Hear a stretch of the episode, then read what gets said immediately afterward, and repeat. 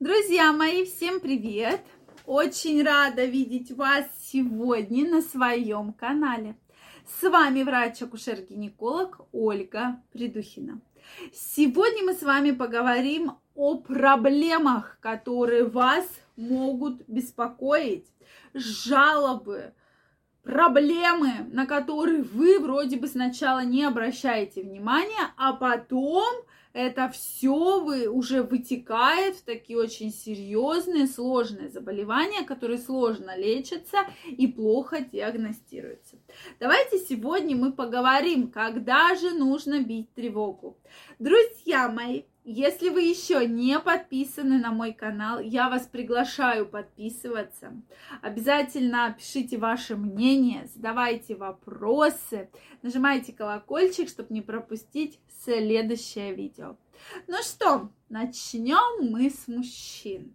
Действительно, мужчины боятся врачей, боятся поликлиник, и если что-то начинает их беспокоить, они обычно сами справляются как-то с этим. И вообще проблемы, которые касаются и мужчин, и женщин, это действительно те симптомы, о которых мы сегодня будем говорить, это такие якоря, то есть вот вы видите, чувствуете эти симптомы, нужно бить тревогу. Не надо сидеть дома, не нужно искать лечение какое-то там, какие-нибудь народные там пиявки куда-нибудь сажать или там компрессы делать. Нужно обращаться к врачу и выяснять, с чем это может быть связано. То есть именно самая большая проблема плохой, труднодоступной поздней диагностики, это то, что вы вовремя не обращаетесь. То есть вы все чего-то ждете, ждете, терпите, какие-то там что-нибудь лечите сами себе, а потом это все выявляется в такое очень серьезное э, заболевание, которое уже плохо будет лечиться. Поэтому здесь видите эти симптомы, сразу же обращаемся к урологу, выясняем, в чем проблема.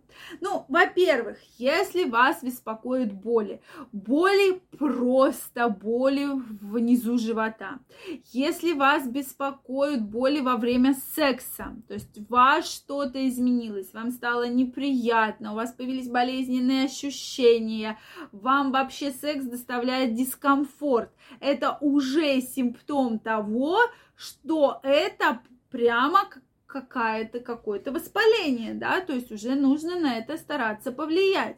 Следующая проблема – это частые позывы к мочеиспусканию, болезненное мочеиспускание тоже часто провоцируется как раз инфекциями, передающимися половым путем, поэтому это тоже такая серьезная достаточно проблема.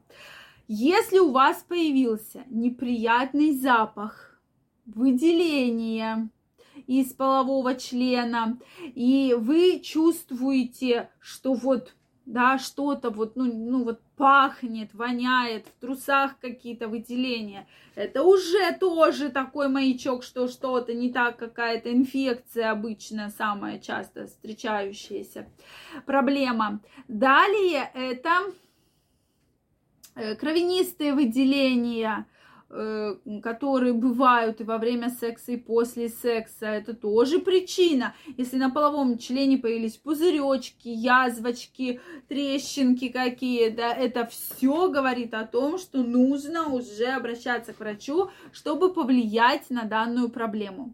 И еще зуд. То есть зуд. Вот когда прям все начинает чесаться, чесаться, все вам, как будто вот комар вас накусал, и все вот у вас чешется, и попа чешется, и все все у вас на свете чешется. Вот это вот повод, что все, точно какая-то инфекция, передающаяся половым путем, обращайтесь сразу же к урологу, для того, чтобы уролог выявил, с чем это может быть связано, и уже назначил вам хорошее качественное лечение.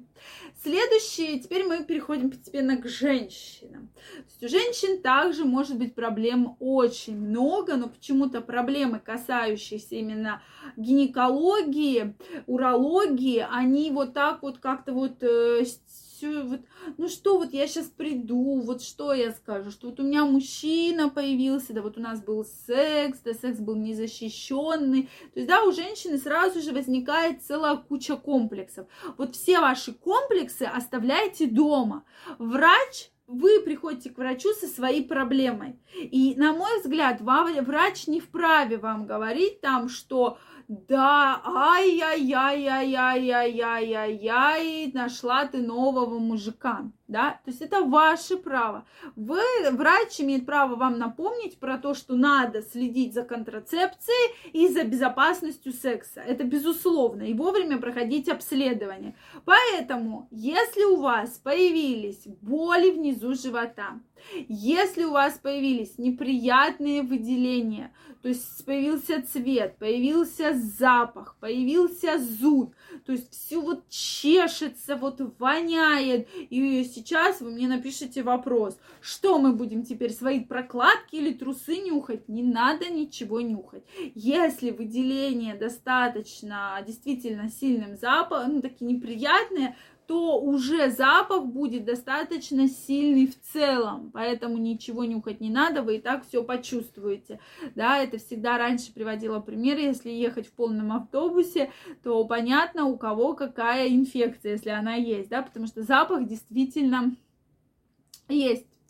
Поэтому Здесь обязательно нужно следить за этим. Если вы видите кровянистые выделения, которые не связаны с менструацией, это тоже повод, что нужно обратиться к врачу, пройти обследование и понять, с чем это может быть связано. Поэтому, друзья мои, в жизни бывает разное.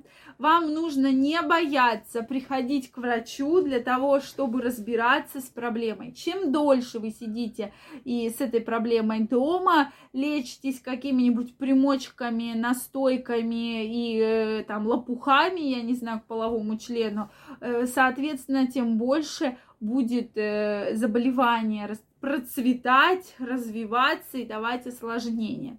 Как только вы придете к врачу, врач выявит возбудитель, который провоцирует данное заболевание и назначит очень хорошее, очень качественное лечение. Поэтому про это забывать не стоит. Помните про это, пожалуйста, и всегда обращайтесь к врачу.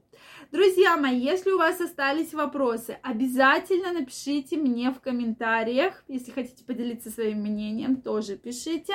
Если понравилось видео, ставьте лайки. Не забывайте подписываться на мой канал, нажимайте колокольчик, чтобы не пропустить следующее видео. А я вас жду всех в своем инстаграме, где много всяких интересных я для вас пишу статей, видео, и мы будем чаще общаться и делиться важной информацией. А я вам желаю, чтобы вы не болели, вы не стеснялись, помнили про безопасный секс, потому что удовольствие вам может доставить только безопасный секс. Всем пока-пока и до новых встреч. Всех жду в следующих видео.